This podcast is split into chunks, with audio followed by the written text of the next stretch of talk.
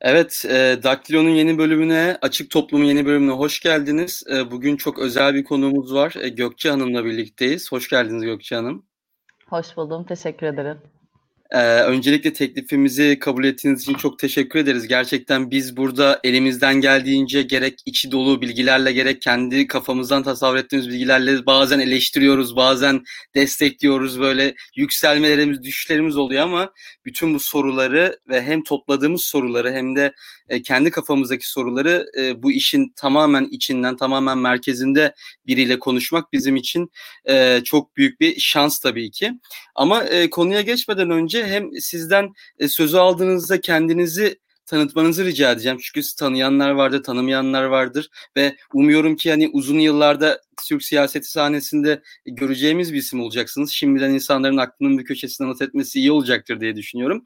Ama oradan da tabii bugün e, yanılmıyorsam CHP'nin 97 kırılış, kuruluş yıldönümü ve e, İzmir'in düşman işgalinden kurtuluşun yıldönümü ve kendinizi tanıttıktan sonra belki biraz bu, buna da birkaç bir şey söylemek istersiniz bu konuya dair. Tabii öncelikle ben teşekkür ederim nazik davetiniz için. Ee, şimdi kendimi tanıtayım. E, ismim Gökçe Gökçen. E, şu anda Cumhuriyet Halk Partisi Gençlik Politikalarından sorumlu Genel Başkan Yardımcısıyım. Parti meclisinde ikinci dönemim. Aynı zamanda Merkez Yönetim Kurulu'nda da ikinci dönemim. Daha önceki e, dönemde de insan haklarından sorumlu genel başkan yardımcısı olarak görev yapıyordum. Galatasaray Lisesi mezunum, mezunuyum. Galatasaray Üniversitesi Hukuk Fakültesi e, ardından Bilgi Üniversitesi İnsan Hakları e, yüksek lisans. Ve şimdi de Marmara Üniversitesi e, Hukuk Fakültesinde daha doğrusu Kamu Hukuku e, bölümünde doktoramı sürdürüyorum. E, bu şekilde eğitim hayatım. Partide de 2010 yılından beri e, siyaset yapıyorum. Gençlik örgütlerine 2010 yılında e, referandum çalışmaları e, sırasında katılmıştım. Hayır kampanyasıyla siyasete başlamıştım. E, bugüne kadar geldik. Parti meclisinde ikinci dönemdeyiz. E, bugün e, tabii evet Cumhuriyet Halk Partisi'nin kuruluşunun 97. yıl dönümü. O yüzden bizim için hem e, pandemi sebebiyle maalesef uzaktan mesafeli ve az kişiyle e, kutlamak durumunda kalıyoruz. Ama tabii duygusal bir gün. Çünkü e, insanın gözünün önünden e, o gençlik kollarındayken özellikle yaptıkları geçiyor. O e, pankart boyadığımız zamanlar, sokaklara çıktığımız işte mitingler, e, etkinlikler, e, protestolar yaptığımız, eylemler yaptığımız zamanlar bütün o seçim geceleri e, yani insanın gözünün önünden o e, bütün o zaman geçiyor ve çok daha uzun bir süre geçirenler kim bilir ne kadar duygulanıyordur diye düşünüyorum. Ben 10 yıl için bile e, dün akşam böyle bir film şeridi gibi gözümün önünden geçti. E, çok mutluyum. Gerçekten e, bu dönem tabii eskisine göre daha da heyecanlıyız. Çünkü daha organize olduğumuz, bir yandan da yerel seçimlerden sonra e, gerçekten çalışınca başarılabildiğini e, gördüğümüz bir süreçteyiz. O yüzden bu dönem bizim için ayrıca bir heyecanlı diyebilirim. Bir yandan da evet İzmir'in kurtuluşunda e, 98. yıl dönümü. E, İzmir'in dağlarında çiçekler açar dediğimizde bugün hala e, Türkiye'de demokrasi isteyen insanlar için bence çok e, hala heyecan verici bir şey ve e, yıllar yıllar önce e, bize bu heyecanı e, veren hem Atatürk hem de e, bütün e, şehitlerimizi de buradan saygıyla anmış olalım. Orada Nazlıcan da bir İzmirli. O yüzden onun, ona ayrıca tebrik ederim. Kutlamış oldum. İzmirli olduğum için teşekkür ederim ben de. Şimdi aslında biraz e, bu parti meseleleriyle ilgili daha derinlemesine gireceğiz ama biraz bir tık Nazlıcan'dan da söz çalarak ilk soruyu ben sormak istiyorum izninizle. 2010 yılında partiye girdiğinizi söylediniz. Ben biraz aslında buraya girmek istiyorum. Çünkü şu an belki yani bugünümüz günümüzde CHP'li olmak çok kolay, çok tatlı bir şey. Şimdi belediyeler alındı, işte parti yükselişte. Ee, ama siz 2010'dan beri hani aslında dibi de gördünüz tırnak içinde. E, hayal kırıklıkları, mücadele ve çeşitli şeyler içinde böyle bir e, siyahla beyaz arasında geçişler, farklı zor günler olmuştur. Ben e, politikalara girmeden önce biraz kişisel hikayenizi parti içinde merak ediyorum. Yani ne oldu da bu kadar yükselebildiniz? Nasıl bir ortam oluyor? Bir genç partiye girdiğinde ne oluyor da sizin geldiğiniz konuma gelebiliyor 10 sene içinde? Ya da içteki yapıyla ilgili e, bir gençlik kollarından yetişen biri olarak bunu bu soruyla başlamak istedim.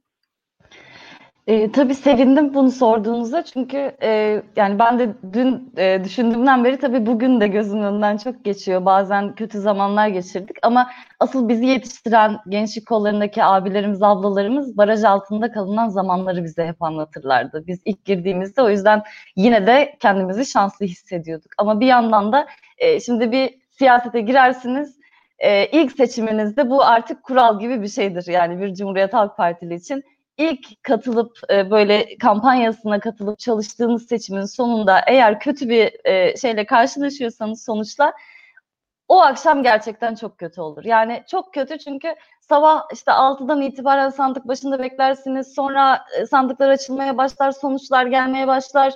Nerede olduğunuza da bağlıdır tabii. Yani kazandığınız bir ilçedeyseniz mesela diğer ilçeleri takip edersiniz oralardan kötü gelince nasıl oluyor böyle ya diye soru sonra e, üzüle üzüle yani kötü bir akşam geçirilir ve o e, kötü duyguya rağmen bir yandan da sürekli veri girişi yapmanız gerekir. Yani tutanak toplamak, işte o sandığı terk etmemek vesaire aslında şu an çok e, herkesin bildiği veya herkesin bir şekilde içinde olduğu sistemde e, biz eskiden beri vardık ve e, bir de üstüne dışarıdan bu görülmüyordu. Yani şimdi herkes e, eleştirince insan bir genç olarak da çok etkileniyor açıkçası o akşamlarda.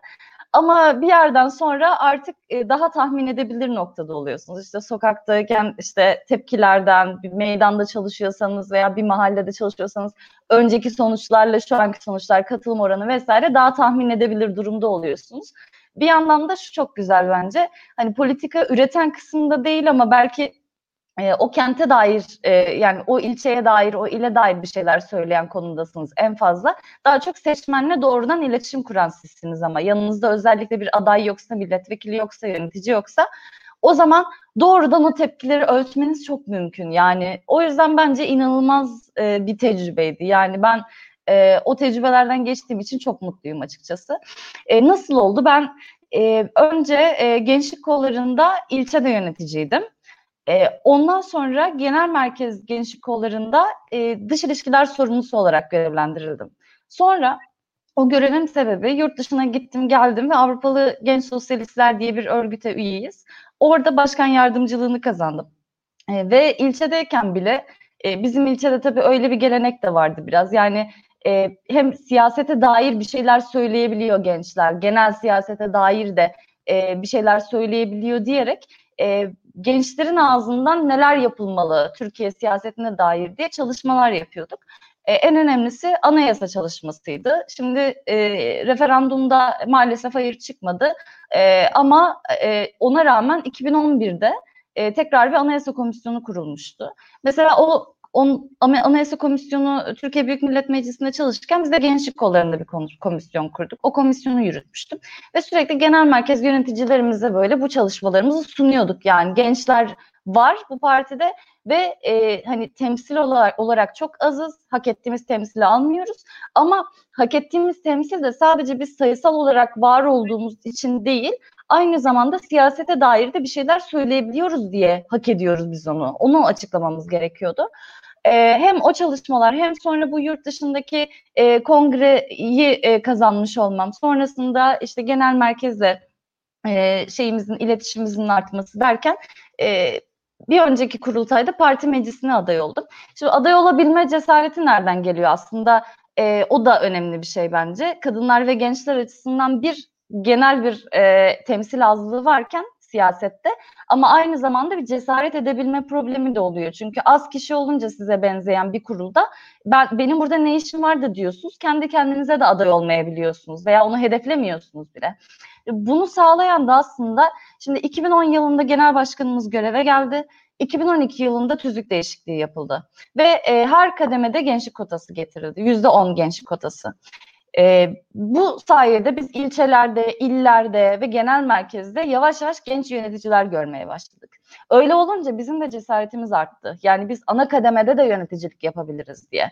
2012'de %10 olan kota 2018'de yine gençlik kollarımızın bizim hep birlikte e, büyük bir mücadelemiz sonucunda ya işte yaptığımız çalıştaylar, il başkanları toplantıları, aynı zamanda yöneticilerimizle kulisler, genel başkanımızla ikna e, çalışmaları derken yani çok güzel bir birliktelik kurduk ve e, %10 olan kotayı %20'ye arttırdık.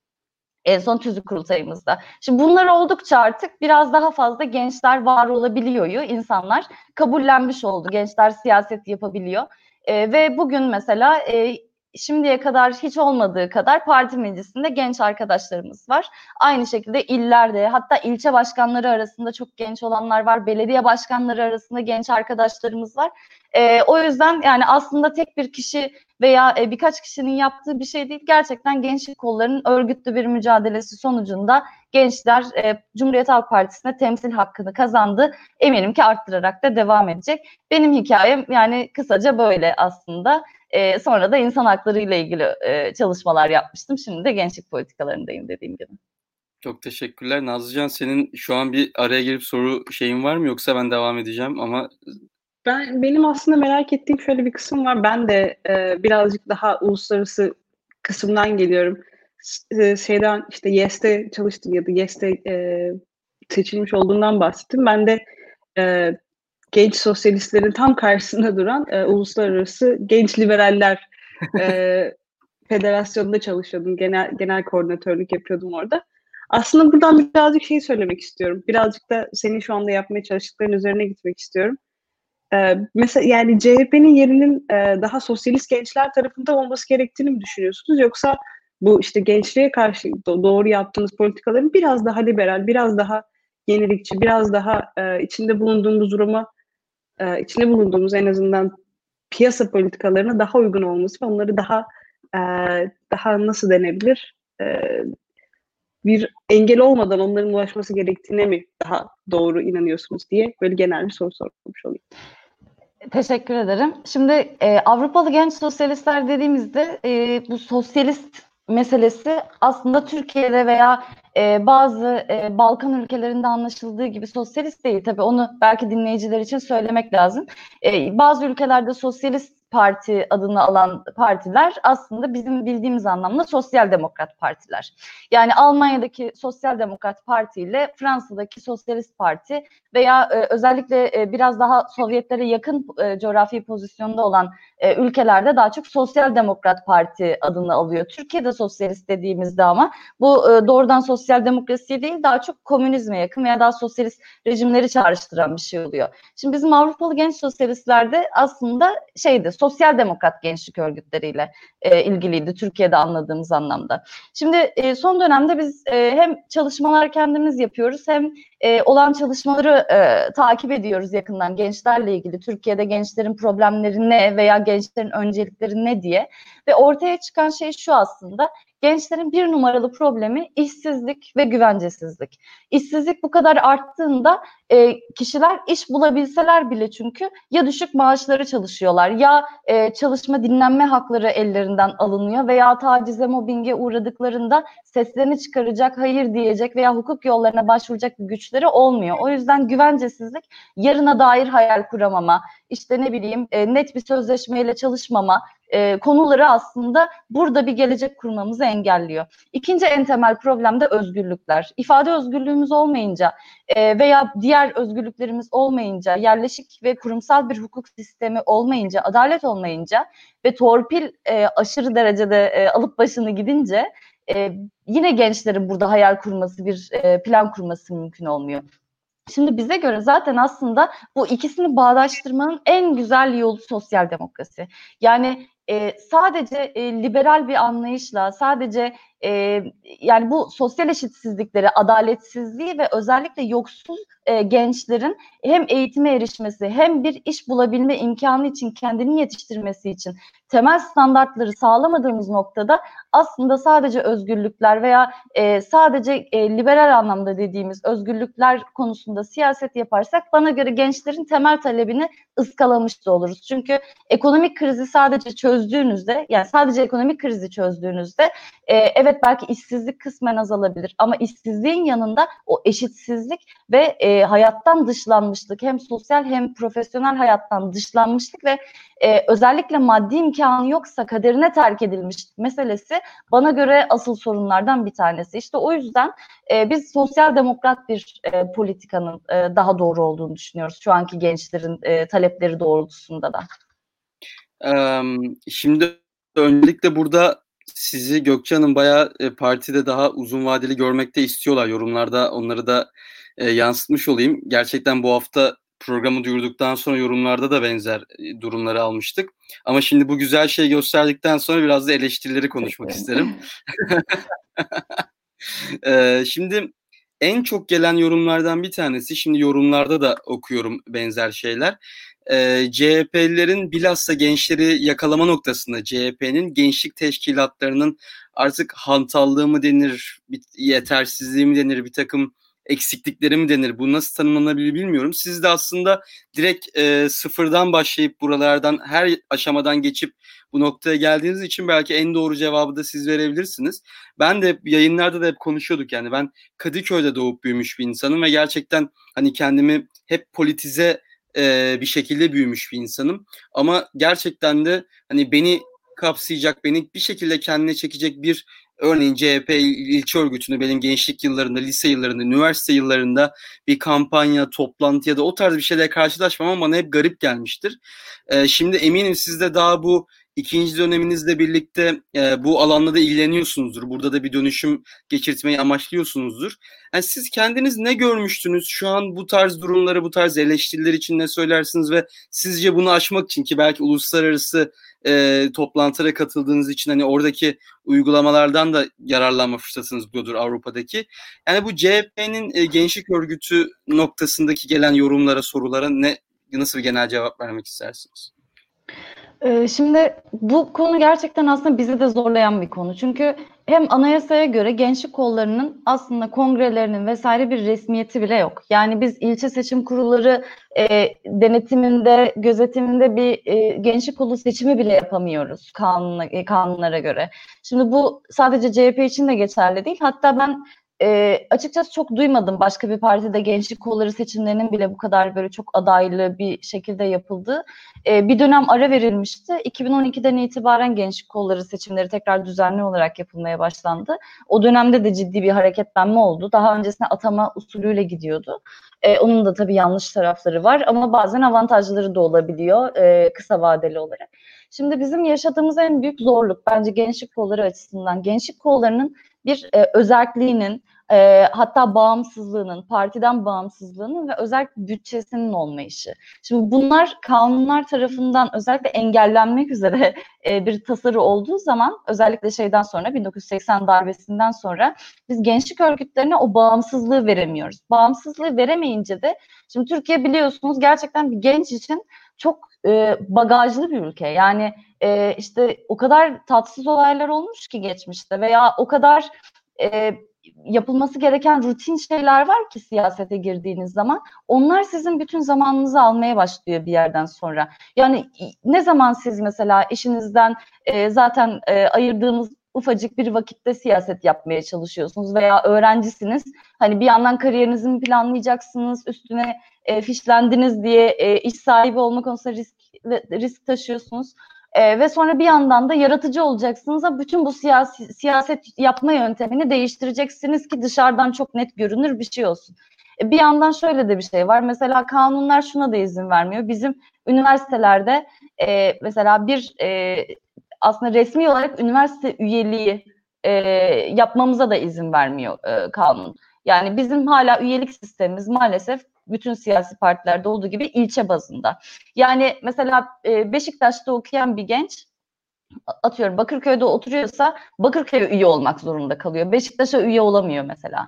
Yani hep nerede ikamet ediliyorsa ki öğrenciler açısından bu ikamet meselesi de sıkıntılı çünkü herkes kendi şehrinde bile yaşamıyor yani e, hep böyle bir e, kopukluk ve buna ayak uydurmaya çalışma ve bir şeyleri değiştirirken aslında o bagajı da üstlenme meselesi var ve onun çoğunluğu aslında partinin kendisinden bile kaynaklanmıyor. Ama tabii ki şu da var. Yani gençlerin ilk başta temsil hakkı bu kadar yokken e, daha da zordu. Çünkü e, işin sonunda e, hani neyi hedefleyeceğiniz konusunda biraz belirsizlik oluyor. Yani hani dışarıdan gelen eleştirileri anlıyorum. Yani sebepleri de var. Haklı e, yanları da çok var hatta. Ama hani içerideki gençler açısından da öyle zor bir yan var. Yani düşünsenize siz hem böyle bir yandan hani ben hangi okulda okuyacağım derdini düşünüyorsunuz. Bir yandan işte ailenizde maddi zorluklar yaşanıyorsa onları düşünüyorsunuz. bir yandan da işte hani ben ülkem için bir şey yapayım ya diye bir fedakarlığa girişmişsiniz. Ama orada da e, şey yani dışarıdan çok görünmeyen şeyler üzerine bir hani nasıl değiştirsek acaba diye de bazen böyle e, mutsuzluk oluşabiliyor. Ama bu dönem e, Ha bir de şu bu dönem için bir de şöyle bir şey de var.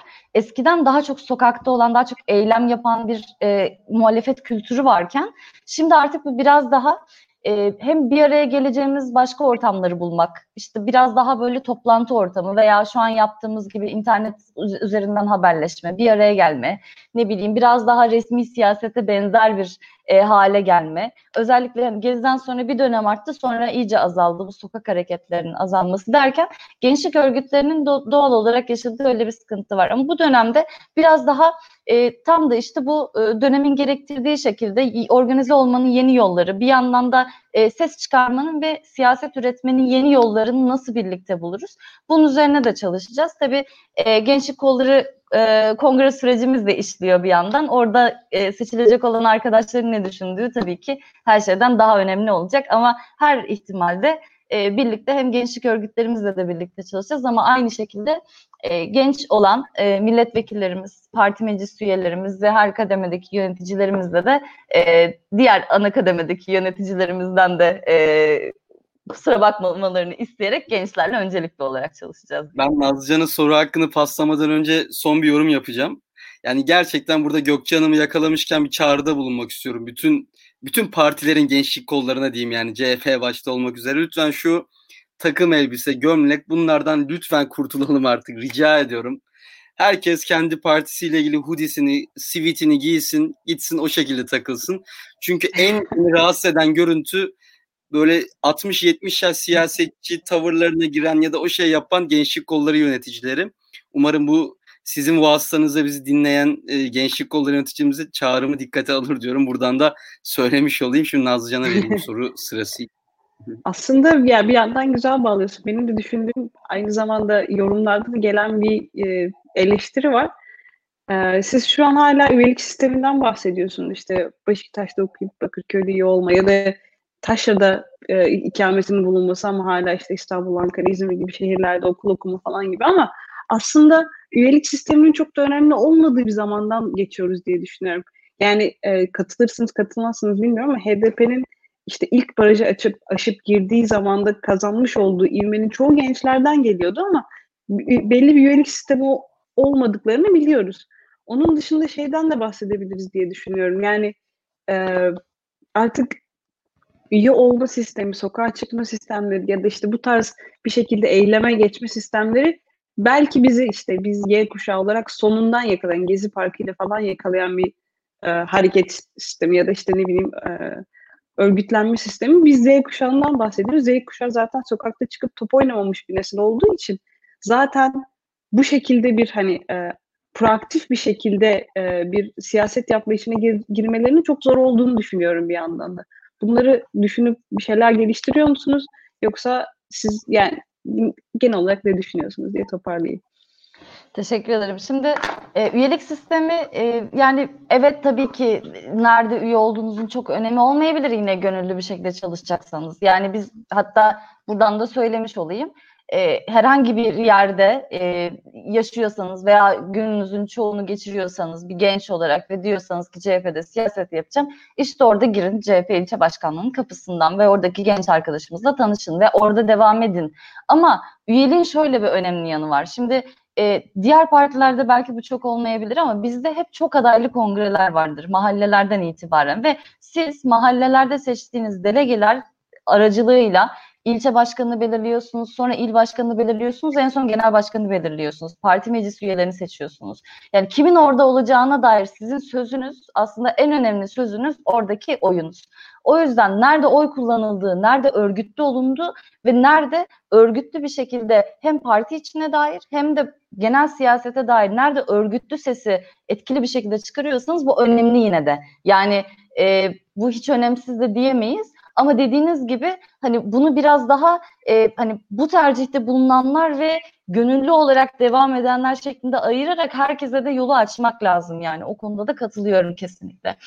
E, diğeri neydi? Söylediğiniz çok özür dilerim. Z kuşağına genel olarak ha, nasıl evet. Biz yani biz mesela Barış'la üç evden geliyoruz. Biz her zaman yeni üyeleri nasıl alabiliriz? Biz bir dernek olarak, gençlik derneği olarak çalışıyoruz ama çok benzer şeylerle, ivmelerle gelişiyor zaten. Yani Z kuşağına nasıl biz hitap edebiliriz diye düşünüyoruz. Büyük ihtimalle siz de düşünüyorsunuzdur. O konuda aklınızın hemen ucunda bir şeyler varsa diye.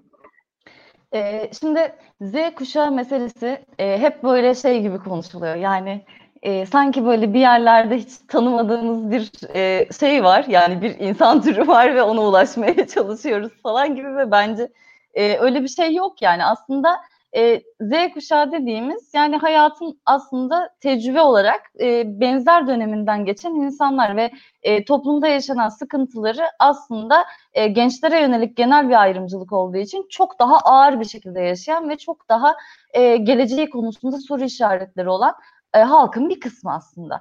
Ve e, onlarla ne yapmak lazım meselesi, daha doğrusu onlara ne yapmak değil, onlarla ne yapmak meselesini düşünmek gerekiyor bana göre daha çok. O yüzden biz belki birazdan daha çok söz ederiz ama e, ne yapacaksak, kime nasıl ulaşmak istiyorsak e, tam da o kişilerin yaşadığı sorunlar üzerinden o kişilerle konuşarak yapacağımız bir sistem geliştiriyoruz şimdi. E, bir gençlik politikaları kurulu oluşturuyoruz ve burada e, belli bir sorun, örneğin eğitim alanında veya işte işsizlik alanında yaşanan bir sorunu konuşurken biz bunun e, yaş ilgilendirdiği yaş grubu eğer e, o yaş grubuysa tam da o arkadaşlarla bir araya geleceğiz, toplantılar yapacağız. Bazen kapalı olacak. E, eğer hani doğrudan bir e, siyasi çalışma içinde görünmek istemiyorsa arkadaşlarımız. Hani biz yeter ki o sorunları bizzat kaynağından dinleyelim ve soralım. Yani bizim ne yapmamızı istiyorsunuz? Çözüm önerisi bizden istemeyin. Biz oturduğumuz yerden size çözüm önerisi bulamayız, getiremeyiz ama sizle yapabiliriz. Tam da bunu e, sistematik bir şekilde yürütebileceğimiz, yani sorunları da çok soyut ve genel bir şekilde e, büyük başlıklarla, büyük sloganlarla ele almak yerine tam da o arkadaşlar ne düşünüyorsa onlarla ele alacağımız ve e, tam da spesifik olarak ne yaşanıyorsa onu biraz daha iyi öğreneceğimiz e, bir sistem geliştireceğiz. Tabii partimizde de veya partimize yakın çalışan e, liseli e, arkadaşlarımız da var. Onlardan özellikle bu konuda çok yardım alıyoruz. Çünkü onlarla konuştuğumuz zaman şunu görüyorsunuz. E, zaten e, belki e, dışarıdan çok yansımayabilir. Bazen çünkü iletişim konusunda eksiklikler oluyor ama gerçekten liselerde okuyan arkadaşlar e, bize e, şu anda gençlerin, bizden daha e, genç olan gençlerin diyeyim, e, şu anda hem hayata dair neler düşündüğü, hem liselerde yaşanan sorunlar hem de işsizlik kaygısının aslında bizim hiç Y kuşağı olarak bizim bile e, lise e, aşamasındayken çok da konuşmadığımız, çok gündemimiz olmayan bir şekilde e, o, o olmamasına rağmen bu yaşlarda çok çok düştüğünü, işsizlik kaygısı konusunda özellikle gençlerin e, aşırı derecede e, tedirgin olduğunu mesela görüyorsunuz. Şimdi bu konularda ne yapacağımızı tam da o arkadaşlarla konuşarak şey yapacağız, e, belirleyeceğiz. Ama hani yöntem olarak ne olacak? Tabii ki biz eski yöntemlerle işte e, yine yani büyük büyük sloganlar bulun, kalabalık yapın değil, olabildiğince fazla kişiyle konuşacağımız e, o ortamları yaratmak e, diyebilirim aslında. Yani bunun bence en samimi, en doğal yolu da bu. Yani başka bir işte yani şey kampanyasından söz edemeyeceğim. Yani belli bir işte e, müzik tarzıyla ulaşacağız e, falan gibi değil yani. Tam da e, o kişilerle konuşarak karar vermemiz lazım bence. Ee, şimdi ben bir soru sormak istiyorum. Ee, şimdi Ben Parker'ın dediği gibi büyük güç büyük sorumluluk getiriyor. Biraz bu belediye zaferi sonrası atmosferden bahsetmek istiyorum. Şimdi artık e, Türkiye nüfusunun, şehirli nüfusunun büyük bir kısmı CHP'li belediyelerce yönetiliyor. Yani Bursa'yı da çıkarırsak hele bu rakam e, çok daha yüksek bir sayı. Bu tabii ki e, az önce bahsettiğiniz vaatleri yerine getirmek ya da bu sorunları olan gençlerin, şehirde gelecekleriyle ilgili kaygı duyan gençlerin e, bir umut vaat etmek ve bir taslak çizmek için de bir fırsat aynı zamanda parti için. Ve eminim sizin de bu belediye zaferinden sonra hem yoğunluğunuz hem toplantınızın içeriği, projeler bütün bu artan sorumlulukla birlikte çok şekillenmiştir diye düşünüyorum. E, bir yandan tabii bu durumlarla birlikte gelen hükümetin artan baskısı, işte maddi kaynakları ellerinden geldiğince kesmeye, bozmaya çalışması, kredileri gibi bir takım merkezi hükümette olan sorunlar da var. Ama Bu e, yani CHP'nin yıllar sonra iki büyük şehre alması özellikle İstanbul ve Ankara özelinde söylüyorum. Hem sizin hareket alanınızı hem size verilen özgürlüğü hem sizin düşünme ve politika yapma tarzınızı nasıl etkiledi? Bu ne, neler değiştirdi sizin? Hem iç tartışmalarınızda hem de sizin için şahsen. Ee, yani gençler özelinde değil daha genel e, belki söyleyebilirim bu aşamada. E, şöyle tabii ki yani ilk defa e, bir seçim akşamında mutlu ayrıldık yani onu söyleyeyim bu e, güzel bir şey. e, gerçekten güzel bir şey ama e, şu anlamda değil ya işte oldu bitti falan gibi değil de hakikaten yani bir e, yani şunu düşünürdüm mesela ben bir seçim kazansaydık hakikaten ne kutlarım ama falan diye düşünüyordum. E, ama gördüm ki hiç öyle değilmiş yani bir yandan tabii çok seviniyor insan da hemen anında of biz ne yapacağız ne kadar çok iş var yapılacak diye telaşı da sardı. Ama o telaş çok güzel bir telaşmış yani e, çünkü daha önceden hani hep muhalefette olmak da şey oluyor. Yani bir şey üretmeye çalışıyorsunuz ama aslında ilçe belediyelerinde sizin sadece iktidar alanınız var parti olarak. E, ve orada onu uyguladığınızda onu duyurmak işte veya e, hani bir şeylerin değişebileceğini inansanız bilseniz de onu kanıtlayabilmek gerçekten biraz zor oluyordu. Şimdi bu biraz daha e, mümkün en azından. Yani o hani yılların aslında o seçim akşamlarından bahsettim ya. Yani o tutanak girişleri, o gözyaşlarıyla tutanak girişleri falan. Ya bunlar yaşanmasaydı bu kadar iyi bir organizasyona gelemezdik belki de. Yani e, ve e, bu kadar iyi bir organizasyonla olabiliyormuş. Bir kere o önemli çünkü insanların hala oy vermeyi istemesi bana göre çok önemli bir şey. Çünkü bu hala kurumlarımıza dair hala tutabildiğimiz bazı kazanılmış alanlarımız var anlamına geliyor. Yani YSK'nın o e, verdiği saçma sapan karara rağmen e, bu kadar yine organizasyonun devam edebilmesi ve halkın da net bir cevap vermesi bu e, şeye e, darbeye rağmen e, bence çok olumlu. Geleceğe dair e, güzel şeyler yapabileceğimizi gösteriyor. E, daha tabii genel olarak da şu önemli bence. Hani her, hepimizin farklı ideolojik görüşleri var ama eğer biz demokraside birleşiyorsak ve Türkiye'nin e, çok daha iyi bir hukuk sistemini, daha özgür bir sistemi hak ettiği konusunda birleşebiliyorsak o zaman biz bir arada hareket edebiliyoruz. E, hepimiz belki farklı farklı şekillerde bir arada hareket ediyoruz ama yapabiliyoruz. Ve yaptığımızda da ortaya çıkan şey güzel oluyor. Hem bizim hayatımızı kolaylaştırıyor ve siyaset dediğimiz şeyde konuşulan alanı da çeşitlendiriyor. Bence bu çok önemli. Yani eskiden siyaset dendiğinde hep hepimizi kutuplaştıran ve böyle televizyonda insanların birbirine bağırdığı bir şey gibiydi. Şimdi ama tam da hayatımızda ne yaşanıyorsa onu daha fazla konuşuyoruz. Yani e, bir büyükşehir belediyesi alındığında artık ulaşımın ne olduğu, öğrencinin kartının ne kadar olduğu, e, yurtların olup olmadığı e, ya da işte o belediyenin içindeki paranın nereye aktarıldığı, hangi vakıflara aktarıldığı meselesi daha çok siyasetin alanına girmeye başlıyor. Ve bu bence hepimiz için daha iyi çünkü hepimizin alanına, e, hepimizin hayatına siyaset çok müdahale ediyorken siyaset onu konuşmuyor gibi görünüyordu önceden. Şimdi bu e, seçim en son seçim sonrasında bence bu biraz daha e, ortaya çıkmış oldu. Bu şunu da gösteriyor yani şuna da bir yol açıyor. Aslında biz daha da iyisini de yapabiliriz. Yani belediyelerin alanları var ve yetki gasplarına rağmen pandemi sürecinde özellikle halkın birçok ihtiyacını belediyeler karşıladı. Ama bir de merkezi yönetim konusunda çok farklı bir anlayış olsa gerçekten hayatımız somut olarak değişecek. Yani e, o gitti bu geldi ne değişecek diye e, sürekli hani umutsuzluk pompalayan o e, anlayışa rağmen bir şeylerin çok hızlı değişebileceğini aslında bence hep birlikte görmüş olduk. Bence böyle bir katkısı da oldu önümüzdeki dönem için ve tabii ki bize çok heyecan verdiği için e, ben şahsen de daha çok siyaset yapmak istiyorum. Tam, daha çok tam, e, Tam onu diyecektim. Yani ben sizde şeyi gördüm bu sözlerinizden.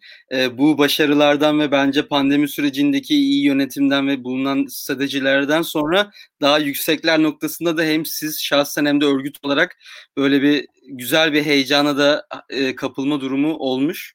Bu da herhalde Evet yani bence bu muhalefetin hatta e, geneli için geçerli bir şey. Yani e, yaptığınız şeyin sonucunun güzel olabileceğini gö- gördüğünüz zaman bir de onu sorumluluk alarak yapıyorsanız yani işte oldu deyip yan gelip yatmak da bir seçenektir. Şu an ülke yönetenler bunu çok uzun süredir yapıyor. Ama e, işte yapıyoruz ve hayatlara dokunuyoruz gördüğünüzde gerçekten çok ayrı bir motivasyon. Ben şimdi Nazlıcan'dan yine bir soru çalmak istiyorum. Çünkü gerçekten unutmak istemiyorum soruyu. Nazlıcan sonra gerçekten iki defa soru hakkı vereceğim sana. Çok özür dilerim. Ben şunu sormak istiyorum. Şimdi bildiğimiz üzere artık hem ülkenin yönetim sistemi hem de Cumhur e, belediye seçimlerinde gördüğümüz üzere artık ittifaklar sistemi kaçınılmaz olacak gibi gözüküyor. Her iki taraf içinde, her iki ittifak içinde. E, belediye seçimlerinde de e, CHP bir ittifakın içindeydi ve e, ittifakın içinde olmasa da gördük ki özellikle e, normalde HDP'ye oy veren seçmen de bu seçim çok e, yoğun şekilde Ekrem İmamoğlu'nu destekledi.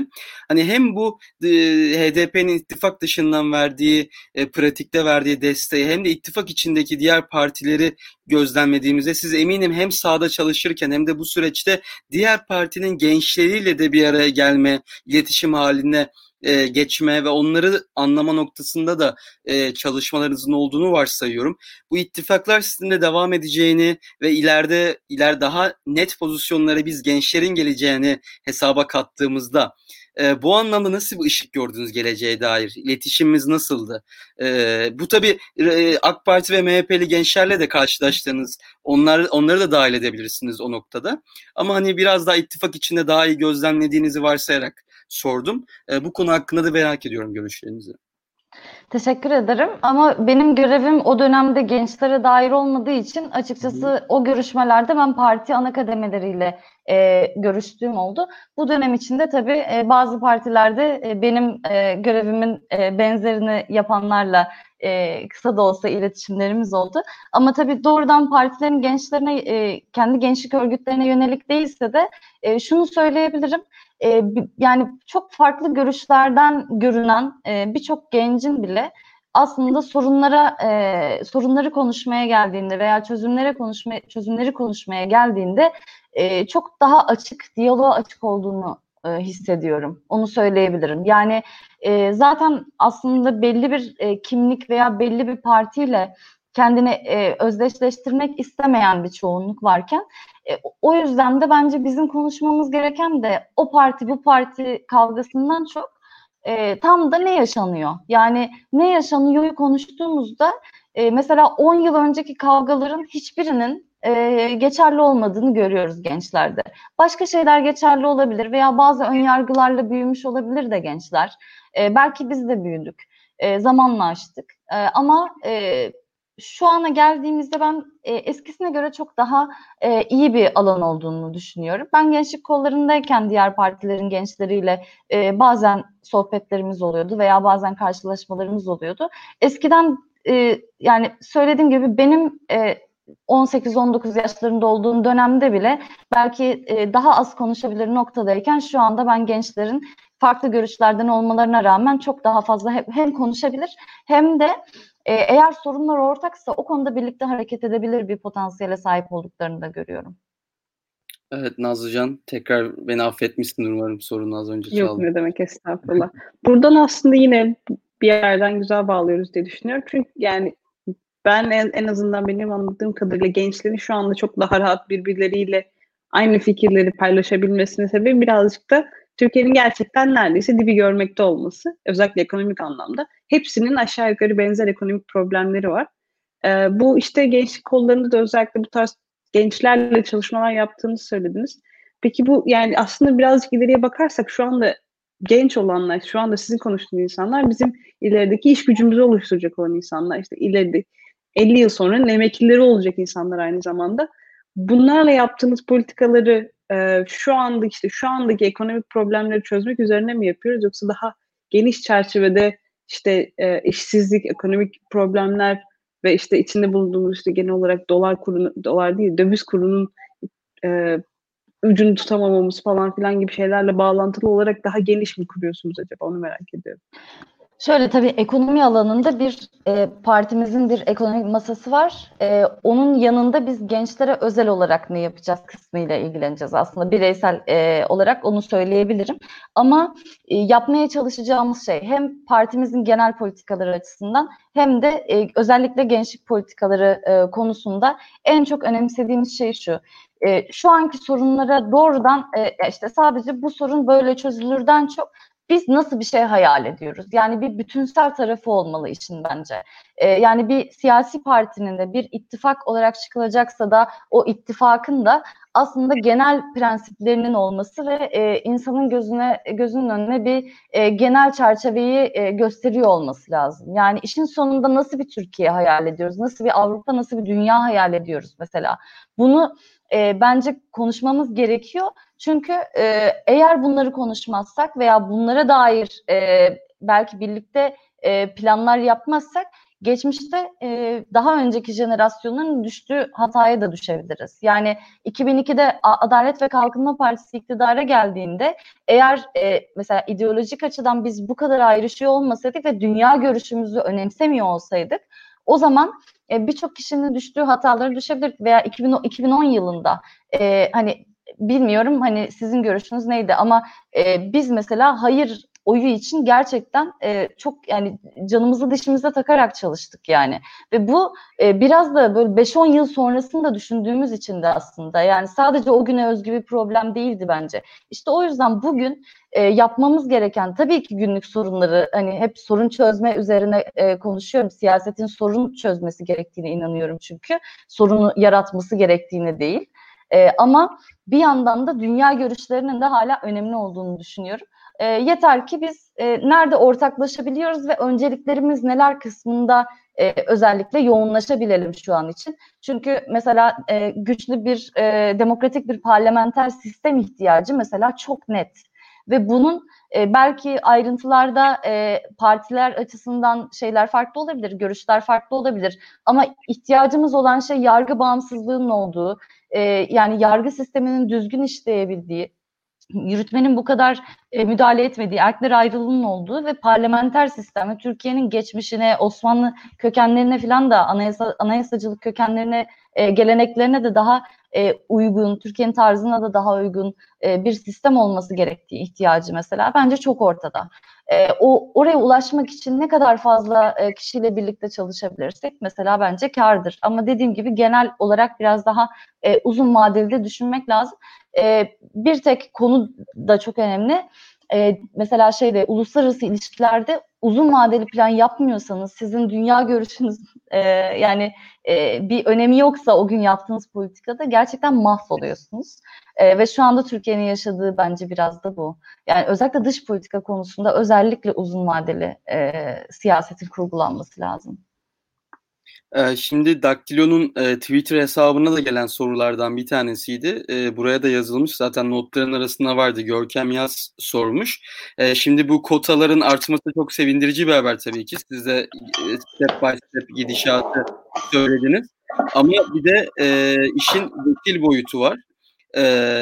Şu an hala biz aslında genç milletvekillerini yani yaş olarak, yaş aralığı olarak genç milletvekillerini e, daha az olduğunu görüyoruz. Hani İyi Parti bu rakam söylendiğine göre. E, bu anlamda e, tabii ki biz e, zaten sizi takip eden biri olarak şahsen sizi bizzat görmek isterim. O ayrı bir tartışma konusu. Ama e, hani önümüzdeki seçimle ilgili bu anlamda belki parti meclisinde, MYK'da, Merkez Yürütme Kurulu'nda konuşulanlar e, bu anlamda bir daha katı, daha somut adımlar atılabilir mi acaba önümüzdeki seçime doğru, döneme doğru? E, atılabilir. Hatta atılmalı. E, atılması için de atılması için de elimden gelen ne varsa yapacağım ama bunu e, bunu hep birlikte yapmak zorundayız. Yani bence gençlerin böyle bir talebini biz her zaman görüyoruz. E, ama e, siyasetin Şimdi gençleri görmemesi veya sesini kolayca bir güç aracılığıyla duyuramayan bir kesimi görmemesi çok kolay. Çok kolay çünkü o kadar e, şey mekanizmaları var ki yani çok belirgin işte kuralları var, bazı davranış şekilleri var, kurulları var vesaire. Yani bu bence bütün siyasi partileri zorlayan e, ve bütün genç yani gençlerin e, örgütlenebildiği ne kadar platform varsa bu siyasi parti gençlik örgütleri de olur e, ya da işte bir e, sivil toplum örgütü olabilir, dernek olabilir. Artık ne düşünürseniz veya bir hashtag etrafında olabilir bilmiyorum. Ama siyasi partiler adaylarını belirlerken gençlerin önceden bakın e, gençleri aday gösterin, şu kadar göstermelisiniz, daha önce bu kadar gösterdiniz, şimdi bunu yapmalısınız diye zorlayan bir yanında olması lazım. Yani e, öyle bence siyasetin gençlerin sesini duyması biraz daha kolaylaşır diye düşünüyorum. Yani e, örgütlü yapmak gerekiyor. Bir yandan da kalıcı bir şekilde yapmak gerekiyor. Şimdi sadece sayısal olarak bakarsanız e, mesela işte sayı sıfır deniyor belki ama e, hani başka bir partide de genç bir vekil vardır ama hiç gençlerle ilgili konuşmuyordur. Şimdi o zaman ona bir temsil diyemeyiz aslında. O yüzden kaliteli ve kalıcı bir temsil için uğraşmak lazım ve onun olabilmesi için de olabildiğince fazla gencin örgütlenmesi lazım. Yani tabii ki başlıca siyasi partilerde çünkü o baskı gücünü doğrudan içeriden e, yani biz bunu istiyoruz diyebilmek için oyumuzla da buradayız. O yüzden bizi e, bizim sesimizi duymak zorundasınız diyebilmek için. Ama e, eğer o mümkün değilse herhangi bir yakın gördükleri sivil toplum örgütüne ve doğrudan siyasi mekanizmaları etkilemek üzere e, organize olarak ve net olarak bence e, bir e, kampanya yapmak üzere yani herhangi bir konuda gençlerin daha fazla örgütlenmesi lazım ki kalıcı bir e, temsile ulaşabilelim. Bakın mesela yüzde yirmi kotadan bahsettim. Bugünlere gelene kadar e, gerçekten çok fazla alanda e, gençler çok net taleplerle mücadele ettiler Cumhuriyet Halk Partisi'nde ettik ve işin sonunda buraya geldik. Ama buraya gelene kadar birçok yerde birçok arkadaşımız e, o kadar fazla e, çalıştı, emek gösterdi. Böyle gerçekten bunun en doğru yolu nedir, nasıl yaparız biz bu işi diye kafa yordu ki. Şimdi gerçekten büyük bir emekle oluyor büyük kazanımlar. O yüzden o emeği de göstermek gerekiyor. Hep birlikte yapalım yani. Ya ben bu son dediğinizi çok önemli buluyorum çünkü hani daha hatta somutlaştırmak isterim yani örneğin e, AK Parti'de Rumeysa Kadak yaşı en genç en genç milletvekili ama ben kendisini hiçbir e, özellikle gençlerin hayatını etkilemenin çok yakın zamanda e, sınav tarihi geri alındı çok haksız bir şekilde bence çok adaletsiz bir şekilde. Hani bu tarz durumlarda maalesef kendisinin parti politikalarının dışında gençlerin yanında alan bir tavır takınamıyor. Kağıt üzerine baktığınızda bir genç, evet yaşı onu gösteriyor. Ama dediğiniz gibi siz de zaten anladığım kadarıyla o tarz çalışmalar yapıyorsunuz. Bu kesinlikle bireysel bazda değil bir çeşit ekip işi olmalı. Altta bir ekip çalışmalı. Biri Rümeysa Kada ya da geleceğin Rümeysa Kadaklarını dürtmeli bir konuda sessiz kaldığında. Ee, bu şekilde çok daha sistematik, çok daha kalıcı e, bir gerçek anlamda bir gençlerin etkisini siyasette görebiliriz diye düşünüyorum. Ee, Nazlıcan e, söz sırası tekrar sende varsa sorun. Teşekkür ederim. Ben biraz şeyden de düşünmek istiyorum. Yani gençlerin hayatını birebir de etkileyen konulara küçük küçük e, dokunuşlar yapılması aslında onların CHP'ye olan bakışını farklı şekiller değiştirebileceğini düşünüyorum. Çünkü CHP işte genel daha büyük şeylerden bahsettiğimiz zaman gençler için çok elle tutulur olmadığı zaman anlaşılır olmayabilir ama mesela işte Barış'ın dediği gibi sınavları ile ilgili işte eğitim sistemiyle ilgili şeyler olabilir. Ben e, kendim de onlardan biri olduğum için söylüyorum. Mesela işte freelancer olan insanların yurt dışından para alıp çıkışı çok zorlaşıyor mesela. Bu tarz şeyler için hiçbir anlaşma yok. İşte e, Türkiye'nin PayPal'la olan anlaşması yok. Bu tarz aslında çok basit ya da işte bilmiyorum belki fark etmişsinizdir. İstanbul'da Martı ile ilgili ciddi bir şey çıktı işte bu e, scooterlarla ilgili falan. Ya bunlar gerçekten küçük şeyler ama aslında baktığımızda AKP'nin işte siyah cam filmiyle insanları örgütleyebildiği bir ülkede bizim de bu, bu tarz biz mahrum kaldığımız bizim işte hem ekonomik olarak hem de sosyal olarak gençleri etkileyen konularda bir şekilde kampanya yürütemediğimiz bir alan var ve o alanın ben e, hem CHP için de genel olarak gençler için değerli olduğunu düşünüyorum. Sizin aklınızda buna dair bir şeyler var mı? Yani şöyle söyleyeyim, ekonomiyle ilgili e, bir e, masa oluşturduk ve onun altında e, gençlerin özellikle önceliklerine göre e, şeylerde mesela bazıları dijital öncelikli sizin e, bahsettiğiniz konu biraz daha dijital öncelikli olanlar veya e, doğrudan e, gelir konusunda gelir işsizlik meselesini önceleyenler var falan. İlk başta bunun bir doğru dürüst ayrımını yapıp ondan sonra da e, tam da e, o gençler ne, ne düşünüyor ve ne istiyorlar. Yani bu dediğiniz mesela e, çok basit aslında özgürlük konusu. Yani e, bir e, yani genç bir girişimciye hem hiçbir destek sunulmadığı e, gibi bir de e, onu etkileyen bir e, yan da var veya bir e, sosyal medya üzerine şimdi bu cidden büyük bir e, sektör ve e, ifade özgürlüğü olmadığında e, veya her dakika yani bu yeni sosyal medya yasasıyla özellikle her dakika neyin ne olacağı belli değilken ne kadar para cezası geleceği belli değilken herhangi bir e, girişimin bu alanda da yapılması çok mümkün değil.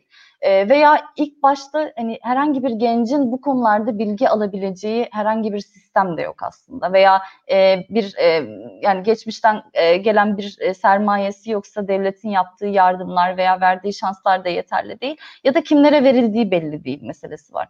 Yani bütün bunların hepsinin aslında değerlendirileceği, e, çalışacağı bir e, çalışılacağı bir masamız olacak. Önümüzdeki süreçte de zaten görürsünüz. Ayrıca e, sizin de e, katkılarınızı da bekleriz o zaman. Özellikle böyle bir iş yapıyorsanız e, görüşlerinizi de almak isteriz.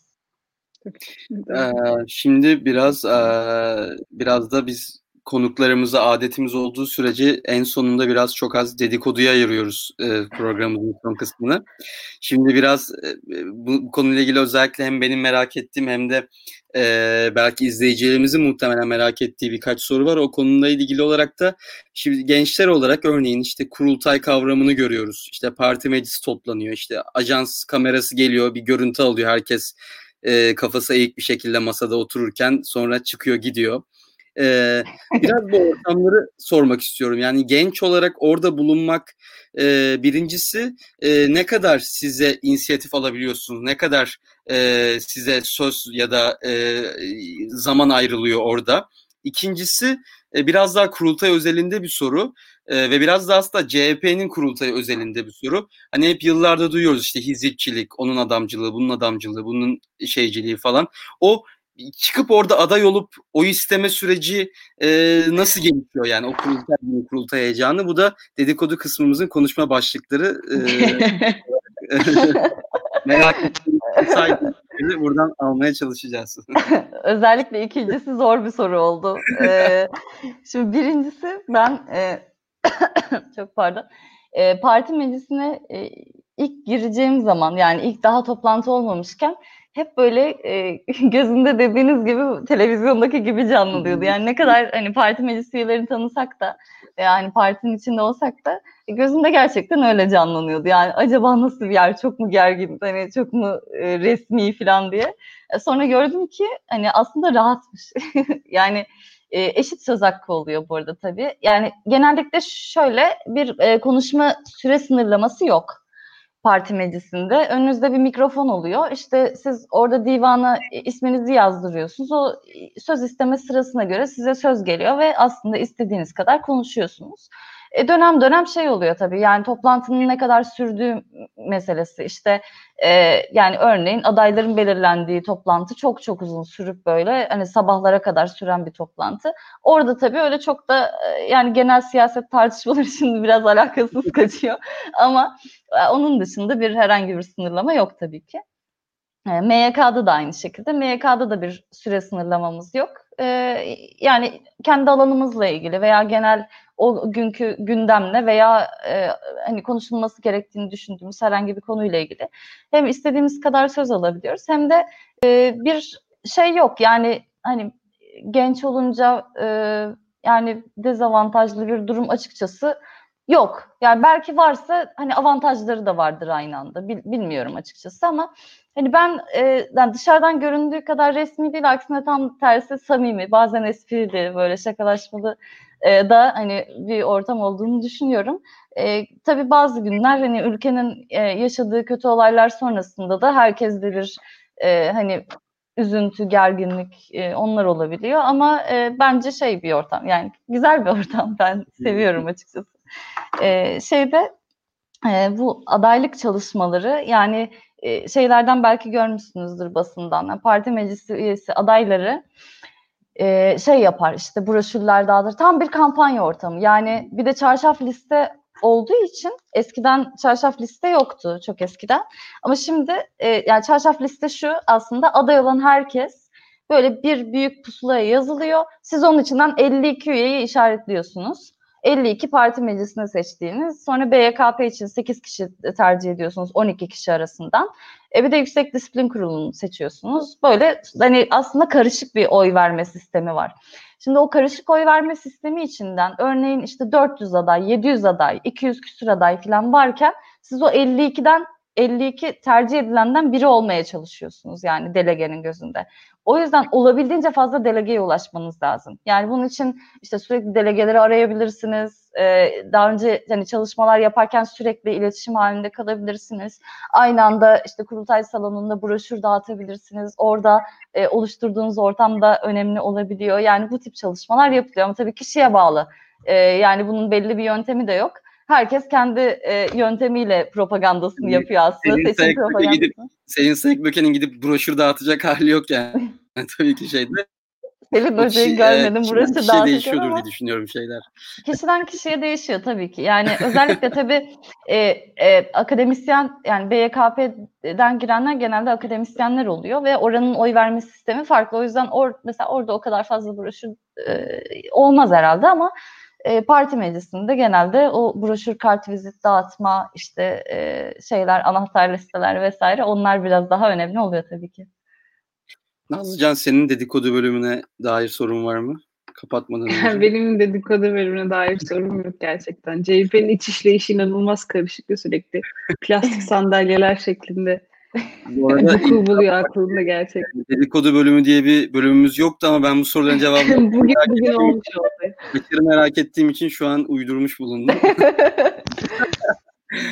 Şimdi e, son olarak aslında size toparlamanız için, son sözlerini söylemeniz için birazdan sözü vereceğim. Ama e, şeyi de hatırlatmış olalım. Zaten yayında da çok fazla sayıda vurguladık e, gerçekten Gökçe Hanım e, hem e, normal zamanlarda hem de özellikle bu program minimalinde bir şeyleri değiştirmek isteyen, bir şeylerin parçası olmak isteyen gençler her zaman kapısı açık bir insan. Ee, ve burada hani birçok insan yazmış işte fırsat bulamıyor gençler, imkan bulamıyor diye. Hani bu konuda ilgili çalışma yapmak isteyen ya da bir kendi bölgelerinde bir şeyleri değiştirmek isteyen insanlar herhalde size ulaşabilir diye tahmin ediyorum. Siz elinizden gelen e, yardımı yaparsınız. Şimdi Hatta ulaşsınlar lütfen ulaşsınlar evet, yani konuşmak hani, isterim. Aynen hani iyi bile olur.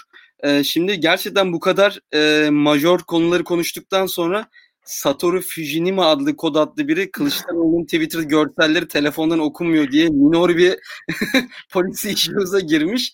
o artık fazla detay oldu bizim için. Bir de bir sevindiren mevzuda e, Slanas Pala neredeydi o yorum? O da bu hoodie işini içeri söyleyeceğini ve konuşulacağını söylemiş. Gerçekten bir gün altı kırmızı altı ok hoodie'li ve altında kot pantolonlu il ya da ilçe gençlik kolu yöneticisi gördüğüm zaman gözüm daha az arkada gidecek. Lütfen bu konuyla ilgili e, gerekli hamlelerde yapılsın diyorum. E, var mısın eklemek istediğiniz bir şey? Ee, benim yani ekleyeceğim sadece şu dediğim gibi yani bu şey laf olsun diye söylemiyorum. Hani birlikte yapma ve konuşma meselesini hakikaten ben özellikle e, Cumhuriyet Halk Partisi'ni eleştirmek istiyorum diyen, e, Cumhuriyet Halk Partisi'nden hoşlanmadım ama sizle de bir konuşmak istiyorum diyen kim varsa özellikle öğrenci kulüpleri aracılığıyla bu çok kolay oluyor. Ee, birlikte bir araya gelebiliriz, konuşabiliriz, sohbet edebiliriz. Olabildiğince fazla hem ben hem e, diğer arkadaşlarım e, buna vakit ayıracağız e, bütün bu dönemde ve görüşlerini alacağız ama aynı zamanda eğer e, arkadaşlarımızın Türkiye'ye dair e, istekleri varsa o konuda da e, herkesin çalışma yapmasını da isteyeceğiz. Yani e, olabildiğince fazla herkesin kendi hikayesini anlatabileceği bir ortamı kurgulamamız gerekiyor bence. O yüzden hep beraber bunu yapmamız gerekiyor. Dediğim gibi e, yani bizim bu dönem işimiz tamamen e, bu o yüzden çok mutluyum. Zaten e, zevk için yaptığım öğrencilerle, e, gençlerle görüşmek meselesi şimdi tam da görev alanım oldu. O yüzden e, herkese e, herkesten hem ya bize ulaşmasını ya da e, bize daha uzak görüyorlarsa kendilerini e, herhangi bir sivil toplum örgütünde de olabilir. E, mutlaka örgütlenmelerini yani bir 15 kişilik bir örgüt de yine yine iyidir. Yani çünkü birleşerek ses çıkarmanın gücü gerçekten çok farklı oluyor. Yani siyaset yani o e, daha resmi siyaset kurumu tarafından bakarak da söylüyorum. Gerçekten çok farklı oluyor. O yüzden e, olabildiğince fazla örgütlenmemiz lazım ve e, şu an bu sıkışık durumdan Türkiye'yi çıkarırken e, gençlerin atlanmaması lazım. E, bir değişim olacak. O değişimde gençlerin mutlaka söz sahibi olması lazım. Ben bu konuda elinden geleni yapacağım. O yüzden e, genç arkadaşlardan da ilgilenenler varsa mutlaka onları örgütlenmeye davet ediyorum. Nazlıcan? Senin Bence çok güzel kapattık. Gerçekten biz bu da her zaman söylüyoruz. hiçbir şey olmasa bile kendi arkadaş grubunuzla belli bir örgütlenme içerisine girdiğiniz zaman etki alanınız e, birden 5 ile 10 ile çarpılmış gibi oluyor gerçekten. O yüzden e, aynı şeye tamamen katılıyorum. Ne bulabiliyorsunuz? Sizin ilginizi ne çekiyorsa onu bulun ve onunla örgütlenmeye doğru yolunuza devam edin diyelim. Bence e, gerçekten çok teşekkür ederiz bu arada bize katıldığınız için. E, bu programa gelen en yüksek kademeli politikacı olabilirsiniz zaten şimdilik. E, teşekkür ederiz tekrardan. E, benim başka söyleyeceğim bir şey yok. Barış'a bırakıyorum. Ama umuyorum ki e, son kademeli katılımcı olmazsınız ve sizin ileride daha yüksek pozisyonlarda, daha önemli konumlardayken de ağırlama e, onuruna erişiriz demek istiyorum. E, ve tekrar ben de teşekkür ediyorum ve bütün kariyerinizde, çalışmalarınızda ve bu sorumluluğun da artmasıyla birlikte çok zorlu bir sürece giren parti yönetiminin ve artan sorumluluk kapsamındaki iş yükünüzde başarılar diliyorum. E, gerçekten sizinle ilgili hep olumlu şeyler duyuyoruz ve e, sizi tanımak da çok güzeldi ve umarım bu programları sık sık tekrarlarız diye düşünüyorum. E, bizim de ne zaman bir yardımımız dokunacak noktada olursa her zaman e, elimizden gelen katkıyı sunmak isteriz. En azından benim diyeyim. Şimdi Nazlıcan adına konuşmamış olayım. Tabii öyle öyle. evet sevgili çok izleyenler. Çok teşekkür ederim. Bu hafta Gökçe Hanım'ı ağırladık ve umuyorum ki e, ilerleyen günlerde tekrar e, onun da çalışmalarını daha yakından takip edeceğiz ve tekrar ağırlayacağız diye düşünüyorum. E, bu hafta da bizde olduğunuz için çok teşekkürler. Haftaya yeni konuklarla ya da yine Nazlı Can'la birlikte Açık Toplum'da birlikte olacağız. İyi akşamlar diliyorum. İyi akşamlar.